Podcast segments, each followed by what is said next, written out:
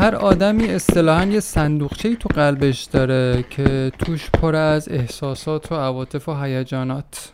قدیم ترا این صندوقچه فقط یک کلید داشت. کلیدش یا دور گردن آدم بود یا پشت قاب عکس بابا بزرگ روی تاخچه. انقدر ساده بود پیدا کردنش پیدا کردن این کلید که هر کسی می‌تونست به سادگی باهاش پا به قلب یکی دیگه بذاره. تو همین 20 سال پیش وقتی می‌خواستی با یکی آشناشی یارو بدو بدو می‌رفت تو خونه کلید صندوقچه قلبش رو از پشت قاب عکس ننه جون خدا بیامرزش ور می داشت و میذاش کف دستت. یعنی تا این حد آدما رو بودن و راحت می‌تونستن همدیگر رو بشناسن.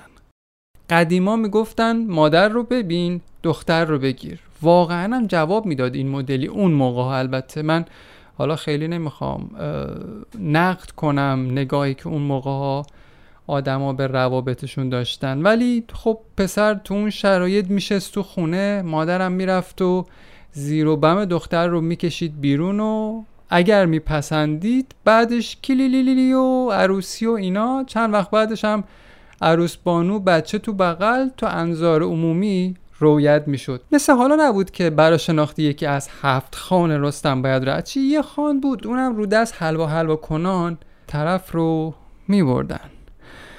اما حالا قصه خیلی فرق کرده. الان صندوقچه دل خیلیامون هر جا که باشه قطعا تو سینه هامون نیست. الان برا قدم گذاشتن به یه قلب به قلب یکی باید رمز عبور داشته باشی. سه بارم بیشتر حق نداری رمز رو اشتباه بزنی. اگرم اشتباه بزنی چیز میشه. یعنی چیز میشه دیگه.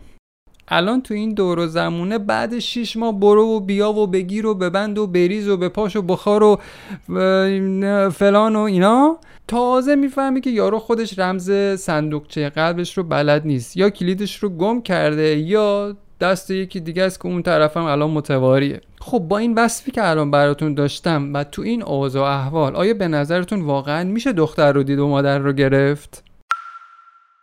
اگه تو گذشته های دور آدم به خاطر یه رفتار اشتباه از طرف شریک عاطفیش قهر می‌کرد و می‌رفت خونه باباش تو اکثر مواقع می‌شد حد زد که از چی ناراحته و سه سوتم می‌شد رفت و با یه عذرخواهی از تو دلش در آورد. ولی الان چی؟ الان همسرت بیخ گوشت زیر یه سقف. واسه اخم و تخم می‌کنه. محتمل ترین حدسی که می‌تونی درباره ناراحتیش بزنی دقیقا باطل ترین و اشتباه ترین حدسه. یعنی تا این حد ما لایه لایه شدیم. یعنی چی؟ یعنی نمی‌تونیم از یه رفتار ساده شریک عاطفیمون پی ببریم که تو دلش چه خبره تو دلش چی میگذره. مثلا الان غمگین ناراحت شاده بالاخره چه احساسی داره؟ شما این روزا برای شناخت احساسات یه نفر راهی نداری جز این که قدم بذاری به هزار توی تنگ و تاریک دل آدما. یه هزار توی پیچ در پیچ که توش کلی در هست هر درم یه رمز مخصوص به خودش داره که هر پنج دقیقه یه بار عوض میشه. مثلا فرض کن دوست دوست دختر دوست پسر نمی‌دونم شریک عاطفی همسرت هر کسی که باهاش رابطه عاطفی داری باهات قهر می‌کنه. لام تا کام هم باهات حرف نمی‌زنه. خب بالاخره باید سر در بیاری قصه این قهر چیه. واسه همین تصمیم می‌گیری که پا به درون این هزار پیچ بذاری. به اولین دری که می‌رسی البته اگه خوششانس باشی با خودت میگی آها احتمالا قهرش به خاطر رفتار دیشبم بوده. همون لحظه که می‌خوای رمز رو بزنی با خودت میگی که خب حالا که فهمیدم قصه چیه میرم کارامو انجام میدم و نیم ساعت دیگه برمیگردم و دربارش باهاش حرف می‌زنم.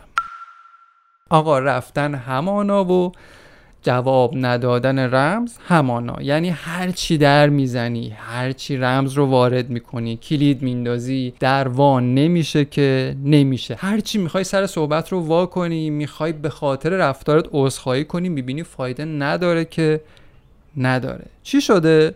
براتون میگم. کافیه تو این بین که تو رفتی کارات رو انجام بدی شریک عاطفیت رفته باشه تو صفش یه فرسته یا پستی رو دیده باشه که توش یه روان ناشناس یا ناروانشناس از خدا بیخبری درباره این حرف می‌زنه که آدم نباید خودش رو ارزون بفروشه. تو همین لحظه است که رمز ورود به صندوقچه دل شریک عاطفی شروع می‌کنه به تغییر کردن بدون اینکه حتی خودش متوجه باشه.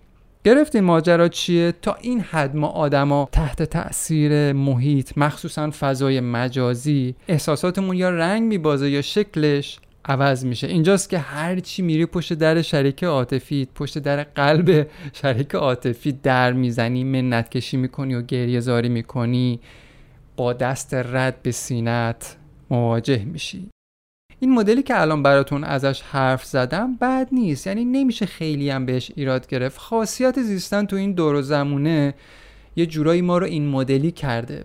به هر حال باید تمرین کنیم باهاش کنار بیایم با این مدلی که الان ازش حرف زدم کنار بیایم البته اگه واقعا می‌خوایم تعاملمون رو با محیط و آدمای توش حفظ کنیم. تو برای داشتن یه رابطه عاطفی عمیق و اثرمند باید دائما در حال رمزگشایی باشی. یعنی راه دیگه ای وجود نداره به جز این.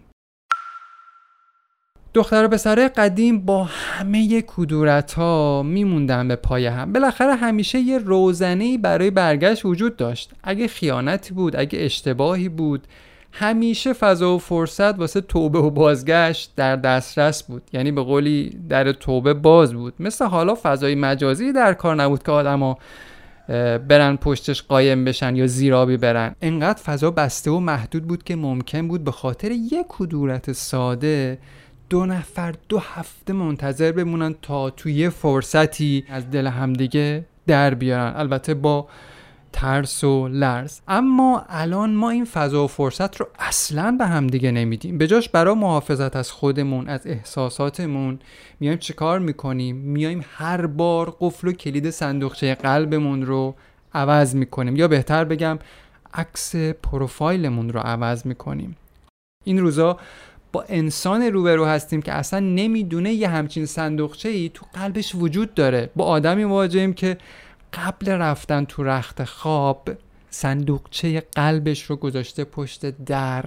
شاهد جسمای آری از روح و اوریانی هستیم که رسیدن به ارگاسم رو تنها کلید پا گذاشتن به صندوقچه دل هر آدمی می‌دونن تو رخت خوابا با تن و بدنایی مواجهیم که احساساتشون رو تو گذشته های خیلی دور حتی تو بغل یکی دیگه جا گذاشتن یا تو خونه تکونی شب عید. ناخواسته گذاشتنش دم در. این آدمی که دارم ازش یاد می‌کنم رو نه با سکس بلکه با هیچ پدیده دیگه ای نمیشه شناخت. نمیشه پی برد که تو دلش چی میگذره.